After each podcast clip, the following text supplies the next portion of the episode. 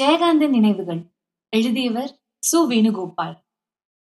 மேல்நிலை வகுப்பு முடித்து அமெரிக்கன் கல்லூரியில் சேர்கிறேன். எங்களுக்கு நவீன இலக்கியம் எடுக்க வந்த பேராசிரியர் சாமுவேல் சுதானந்த ஐயா ஜெயகாந்தனை இந்த ஆண்டு நான் அழைத்து வரப்போகிறேன் ஒவ்வொருவரும் ஜெயகாந்தனின் ஐந்து நூல்களையாவது படித்திருக்க வேண்டும். நிறைய கேள்விகள் கேட்க வேண்டும் என்றார்.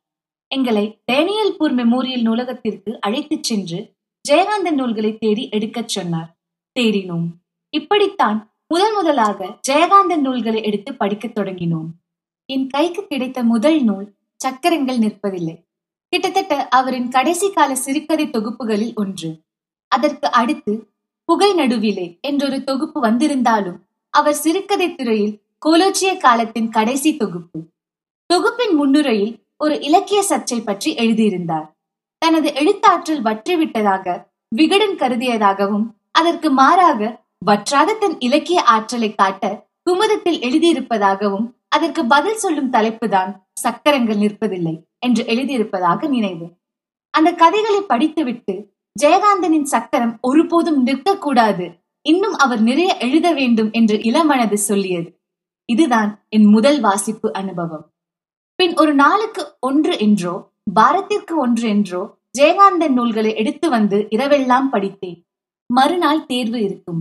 இரவு மூன்று மணி வரை படித்து முடிக்கும் போது உடம்பு சூடேறி போகும். பின் குளித்துவிட்டு தேர்விற்கும் படித்ததெல்லாம் உண்டு. இப்படி ஒரு வாசிப்பு பழக்கம் திடுக்கென பற்றி கொண்டது. கதைகளை படிக்க படிக்க ஜெயகாந்தனை மிஞ்ச ஆள் இல்லை என்ற விமர்சனமற்ற வாசக மனம் கொண்டாடியது. ஜெயகாந்தன் வருவதற்கு முன்பே அவரது எழுத்து மட்டும் அல்லாமல் அவரது ஒன்பது திரைப்படங்களை கல்லூரியிலேயே பார்த்தோம்.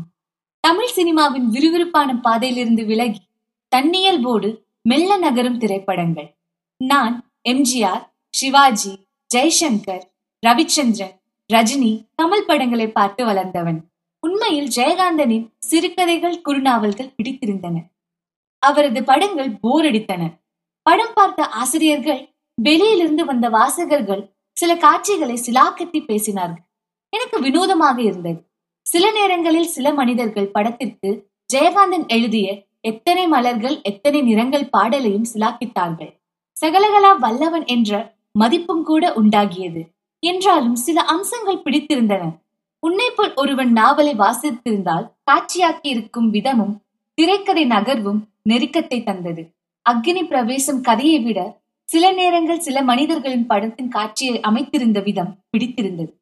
புது செருப்பு கடிக்கும் படத்தில் ஒரு காட்சி. அதில் சாரதா கதாநாயகி. கதாநாயகன் தையல் கடைக்கு வருகிறான். சாரதா பேசிக்கொண்டே கத்தரித்து கீழே விழுந்த துணியை கையில் எடுக்கிறார். நாயகியின் மார்பகங்கள் கேமராவில் தெரிய உடனே ஜே கே கேமராவிற்கு நேராக குனிந்து எடுக்க வேண்டாம். பக்கவாட்டில் திருப்பி எடுக்கச் சொல்லி காட்சி எடுத்திருக்கிறார். இதை ஜே கே எப்படி ஒரு திரைக்கலைஞனாக ஆனஸ்டுடன் நடந்து கொண்டார் என்று எடிட்டர் லெனின் சொன்னார். அது மட்டுமல்ல கதைப்படி நாயகி பணத்தேவையின் பொருட்டு பாலியல் உறவு வைத்திருப்பவள் என்ற குறிப்பும் கதையில் உண்டு.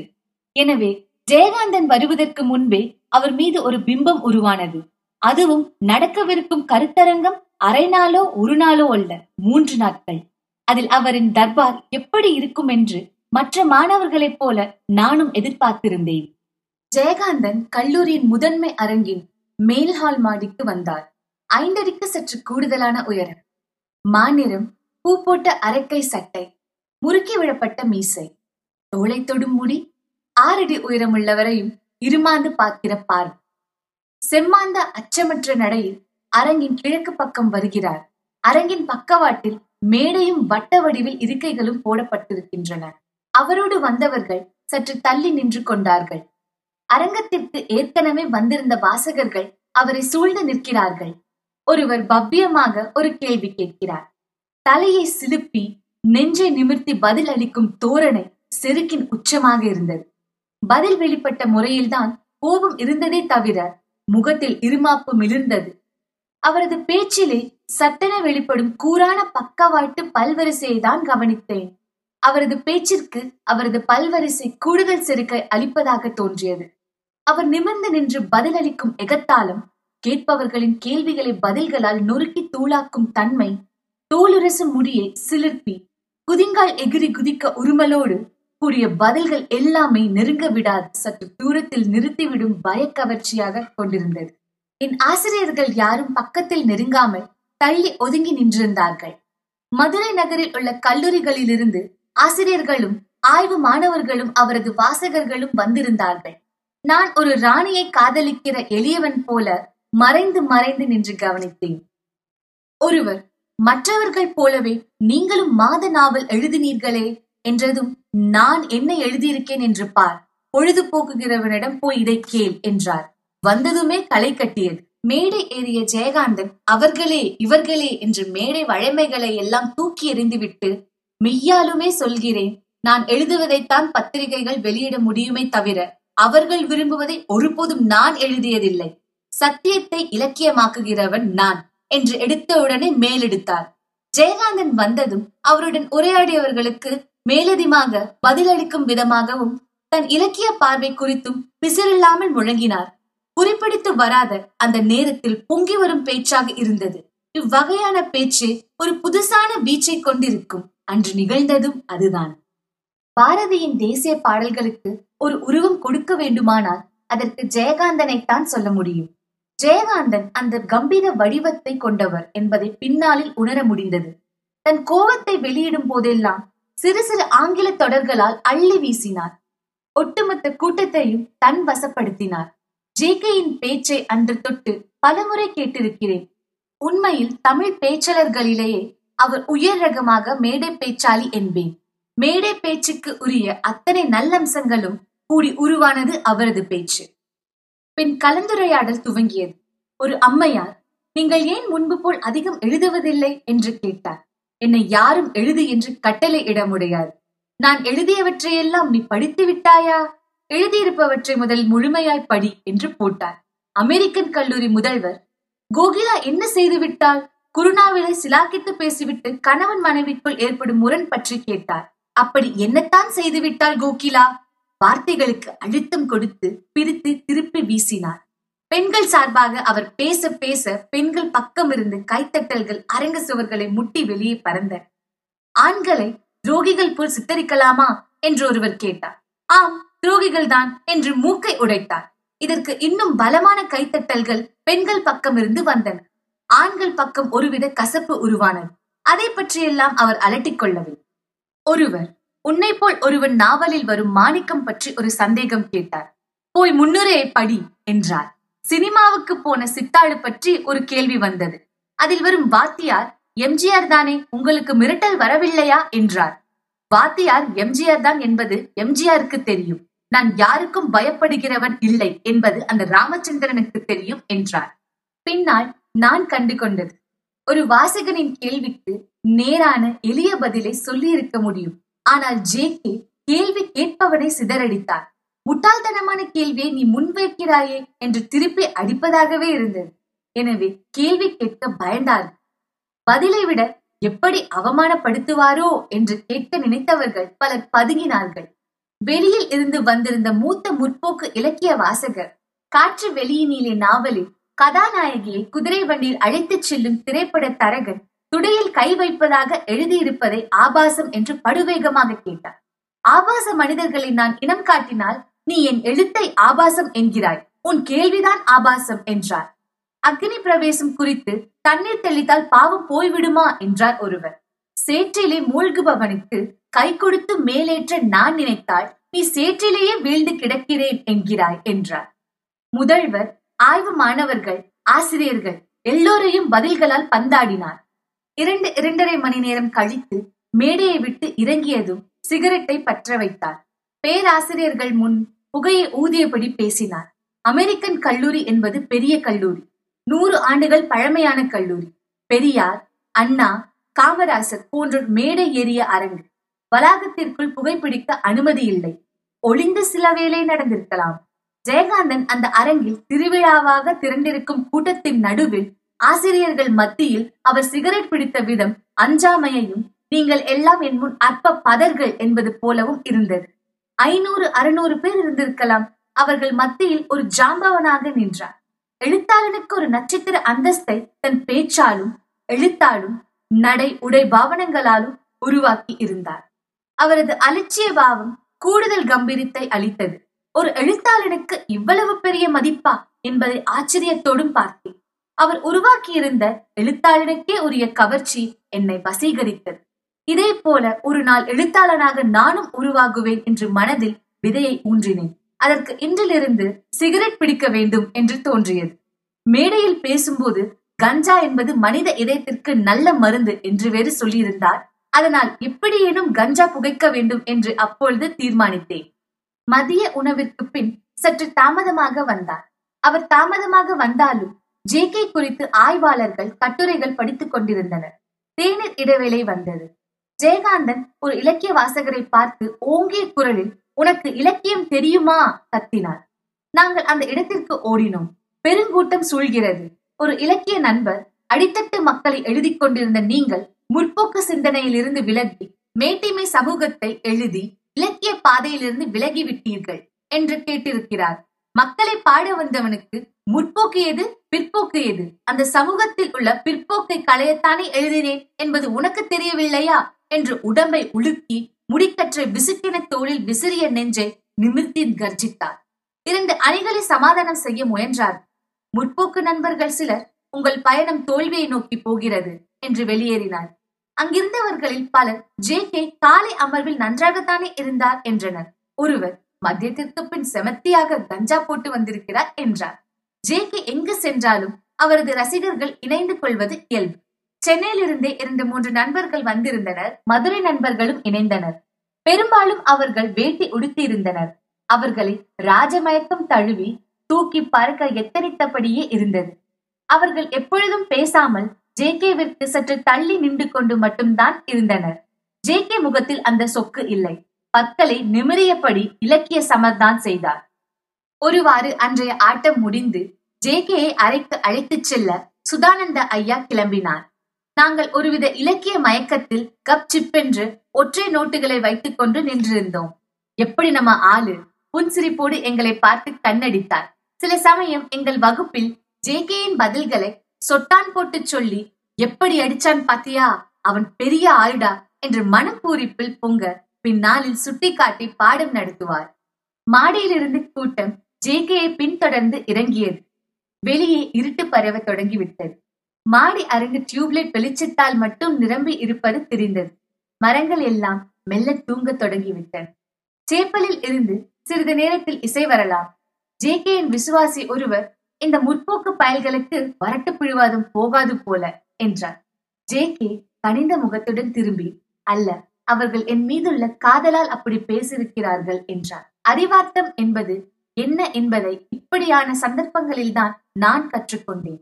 மேடையில் நுழைகிற ஜெயகாந்தன் வேறு மேடையை விட்டு இறங்குகிற ஜெயகாந்தன் வேறு என்பதை நான் சில சந்தர்ப்பங்களிலே கண்டுகொண்டேன். மறுநாள் இந்தியன் எக்ஸ்பிரஸ் தினமணி நாளிதழ்களில் ஜெயகாந்தனின் இலக்கிய திருவிழா கோலம் தான் நிறைந்திருந்தது.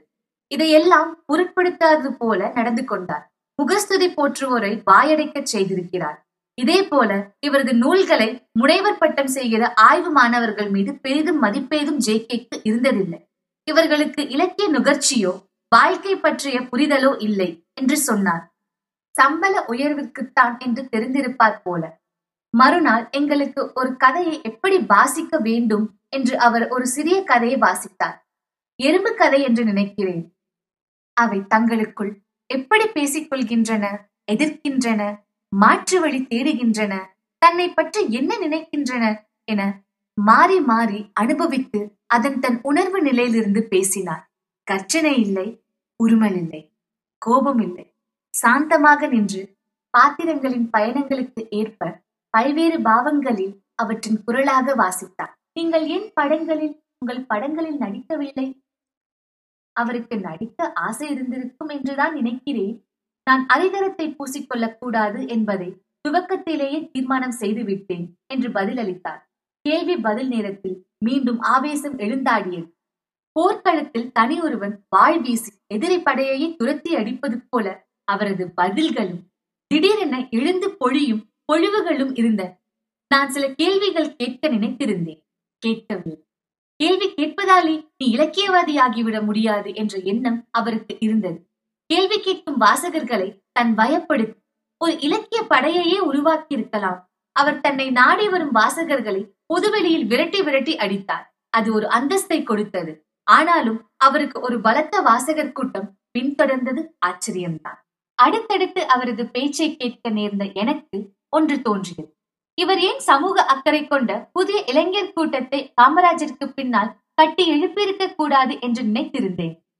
இது பற்றி தமிழின் முக்கியமான மூத்த வாசகராகிய லிங்கம் அவர்களிடம் சொன்னபோது அவரும் அப்படியே நினைத்ததாக சொன்னார். ஜே கேக்கு பின்னால் திரண்டு வர தயாராக இருந்த இளைஞர் கூட்டத்தை பயன்படுத்திக் கொள்ளாமல் கை கழுவி விட்டவர் என்று ஒரு உருவகம் தோன்றுவதும் என்றாலும் எம்ஜிஆர் என்ற கவர்ச்சி முன் எதுவுமே எடுபடாது என்ற காலத்தை உணர்ந்தாரோ என்னவோ. மற்றொன்று ஆயிரத்தி தொள்ளாயிரத்தி அறுபத்தி ஏழாம் சட்டமன்ற தேர்தலில் காமராஜருக்கு பின் நின்று தீவிரமாக உழைத்தும் பயனில்லாமல் போய்விட்ட நிதர்சனம் அரசியல் அக்கறையிலிருந்து ஒதுங்கிக் கொள்ள நேர்ந்திருக்கலாம். அவரது பேச்சால் கவரப்பட்ட பெண்கள் ஆட்டோகிராஃப் வாங்குவதற்கு மொய்த்தார் நாங்களும் ஒரு நோட்டை வைத்துக் கொண்டிருந்தோம். ஒரு புகழ்பெற்ற நடிகரிடம் கையெழுத்து வாங்குவது போல சாடி விழுந்தார் நான் என் நோட்டில் ஜெயகாந்த பூவை இன்றுதான் கண்டேன் என்று அவரது செருக்கிற்கு சம்பந்தமில்லாத முந்தின நாள் எழுதிய ஆறு வரி கவிதையின் கீழ் கையெழுத்து வாங்க நினைத்து நின்றேன். இப்படி ஏறி விழுந்து வாங்க எனக்கு கூச்சமாக இருந்தது. நண்பர்கள் கூட்டத்திலிருந்து விலகி நுழைந்து கையெழுத்து வாங்க வெட்கமாகவும் இருந்தது.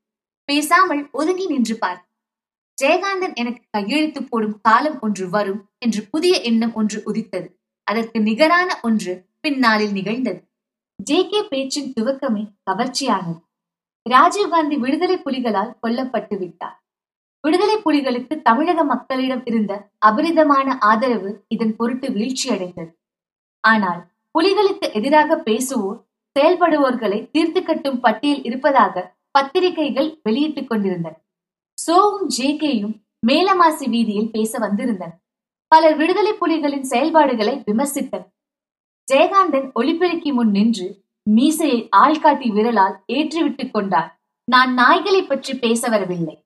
புலிகளை பற்றி பேச வந்திருக்கிறேன் என்று தொடங்கினார். இந்த படுகொலையின் பொருட்டு தமிழினம் இழந்தது பற்றி பேசினார். மற்றொரு கூட்டம் மதுரையில் கி. வீரமணி நூல் வெளியீட்டு விழா. ஜே. கே. நூலை வெளியிட்டு பேசத் தொடங்கினார். தட்சிணாமூர்த்தி உன் பின்னால் நிற்கும் இவர்களை நம்பாதே என்று தொடங்கினார். ஏன் இப்படி தொடங்கினார் என்று தெரியவில்லை. கூட்டத்தில் பெரிய சலசலப்பு உண்டாக்கிவிட்டது. ஜேகையை பேச விடவில்லை. வீரமணி நான் விரும்பியே அழைத்து வந்திருக்கிறேன். அவருடைய கருத்துக்களை அவர் சொல்லட்டும் என்றார். தொண்டர்கள் தொடர்ந்து எழுந்து எதிர்ப்பு காட்டினார்கள். பேச்சை பாதியிலே துண்டித்துக் கொண்டு வெளியே வந்து நின்றார். ஒரு ஆட்டோவை மறித்து ஏறி போய்விட்டார். ஜே கே பேச்சு இவ்விதம் சர்ச்சைக்குரியதாக மாறி இருக்கின்றன அவரது பேச்சு சர்ச்சைக்குரியதாக இருந்தாலும் சரி பாராட்டுக்குரியதாக ஆனாலும் சரி எங்கோ பேசிய பேச்சு செவி வழியாக இலக்கிய வாசகர்களிடையே வந்து உலவத் தொடங்கும். இவ்வகையான பேச்சுக்கள் நண்பர்களிடையே பகிர்வதில் ஒரு இலக்கிய அந்தஸ்தை அவருக்கு உருவாக்கி இருந்தன. இது ஒன்றை சொல்கிறேன். என் இலக்கிய நண்பர் லிங்கம் எண்பதுகளின் துவக்கத்தில் மதுரையில் இருந்தார். அவர் என்னிடம் சொன்னது ரீகல் திரையரங்கிற்கு அருகில் இருக்கும் விக்டோரியா திறந்தவெளி கலையரங்கில் மொழிபெயர்ப்பாளர் நா. தர்மராஜுக்கு ஒரு பாராட்டு விழா. சோவியத் நட்புறவு கழகத்தின் சார்பாக ரஷ்யா செல்லும் தர்மராஜனை ஜெயகாந்தனும் வாழ்த்து வந்திருக்கிறார். மேடையில் எஸ் ஆர் கிருஷ்ணன் கவிஞர் மீரா போன்றோர் இருக்கிறார்கள். திடீரென அழுக்கு சட்டை அழுக்கு வேட்டியுடன் ஜி. நாகராஜன் மேடையில் ஏறி ஒளிபெருக்கின் முன் தர்மராஜன் குறித்து பேச முயன்றிருக்கிறார். மேடையில் இருந்த மற்ற நண்பர்கள் ஒளிபெருக்கி கருவியை விளக்கி ஜி. நாகராஜனை மேடையிலிருந்து கீழே இறக்க தள்ளுகிறார்கள். எழுபதுகளின் இறுதியிலேயே குடியால் ஜிஎன்னின் கட்டுடல் குலைந்து லேசாக கூன் விழுந்து விட்டது இரவின் நகரில் எந்தெந்த கடை திண்ணையிலோ படுத்து தூங்கி விடுவதும் உண்டு. அவரது இறுதி கால கோலம் பிச்சைக்காரன் போன்றது. மேடையில் இருந்த ஜெயகாந்தன் முதலில் அவரை பேச விடுங்கள். அவர் பேசட்டும். அதற்கு அவருக்கு உரிமை இருக்கிறது என்று கூறி பேச வைத்திருக்கிறார். கவிஞர் சிற்பி ஐயாவுடன் ஒரு நாள் பேசிக் கொண்டிருந்தேன். பேச்சு ஜெயகாந்தன் பக்கம் சென்றது. ஐயா ஜேகையை பார்த்து பேசியிருக்கிறீர்களா? என்று கேட்டேன். பலமுறை சந்தித்திருக்கிறேன். ஒரு நாள் அவரின் சபை கூட்டத்தில் அமர்ந்திருந்தேன். இலக்கிய சர்ச்சை நிகழ்ந்து கொண்டிருந்தது. திடீரென எழுந்து பேசிக் கொண்டிருங்கள் வருகிறேன் என்று அங்கு இருந்த சிறு அறைக்குள் புகுந்து தாழிட்டுக் கொண்டார். இரண்டு மணி நேரம் கழித்து சுட சுட ஒரு சிறுகதையை எழுதி கையுடன் வெளியே வந்தார் என்றார். மற்றொரு முறை ஜே கே சபைக்கு போயிருந்தேன். அவரின் உற்ற தோழர்கள் கஞ்சா போடுவதில் மூழ்கினர். ஒரே புகை மண்டலம். என்னையும் இரண்டு இழுப்பு இழுக்கச் சொன்னார்கள். விதவிதமான கற்பனைகள் வரும். கவிக்கு அந்த மயக்கம் தேவையல்லவா? என்றேன் நானும் வாங்கி இழுத்தேன். கவிதை வரவில்லை. தொடர் இருமல்தான் வந்தது.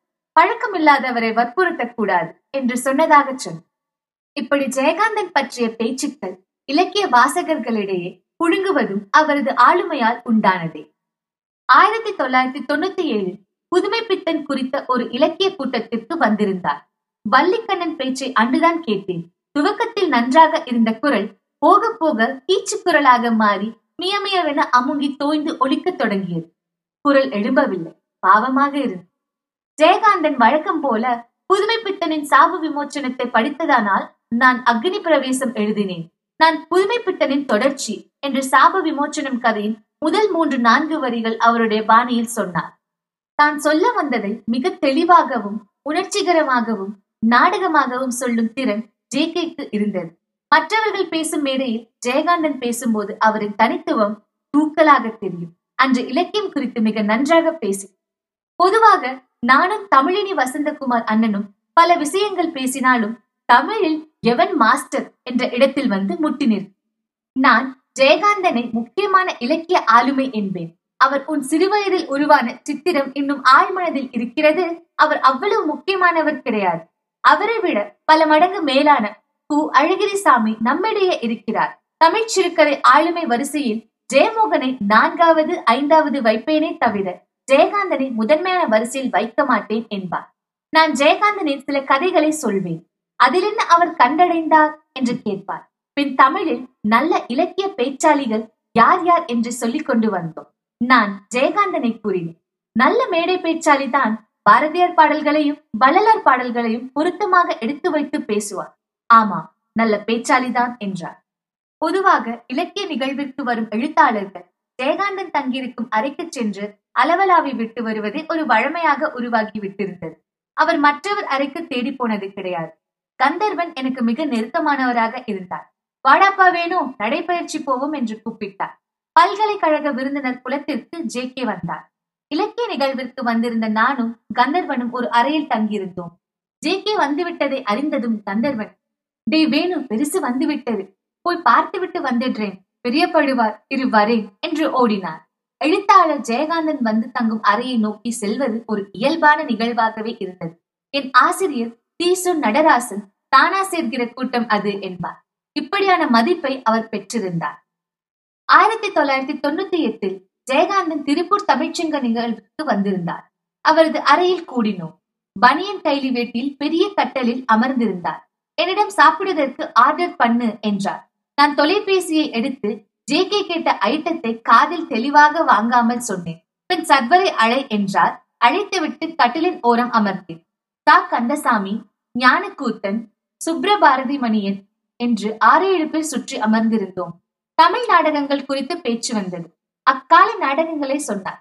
சிறுவனாக இருந்தபோது நாடக மேடை திரையை இந்த பக்கமும் அந்த பக்கமும் இழுத்து திறந்து மூடும் வேலையை பார்த்ததாக சொன்னார். தன் அப்பாவின் சீட்டாட்டம் பற்றி சொன்னார். விழுதுகள் குருநாவலின் வரும் ஓங்கோர் சாமியார் போல ஒரு சாமியாரை நெருக்கமாக தெரியும் என்றார். கம்யூனிஸ்ட் கட்சியில் மூத்தவர்கள் திருமணம் ஆகாமல் இருக்கும்போது தான் திருமணம் செய்து கொண்டது அவர்கள் முன் நிற்க சங்கடப்பட்டது பற்றி சிரித்துக் கொண்டே சொன்னார். பேச்சு எங்கெங்கோ சென்றது. ஞானக்கூத்தன் ஜே கே நான் விகடன் சார்பாக உங்களிடம் கதை வாங்கி கொண்டு போய் தர ஒரு நாள் உங்கள் வீட்டிற்கு வந்தேன். வெற்று உடம்பில் கர்லாக்கட்டையை சுழற்றி வியர்வை மினுமினுப்பில் ஒரு பயில்வான் போல் அந்த பக்கம் திரும்பி முதுகு தெரிய நின்றிருந்தீர்கள்.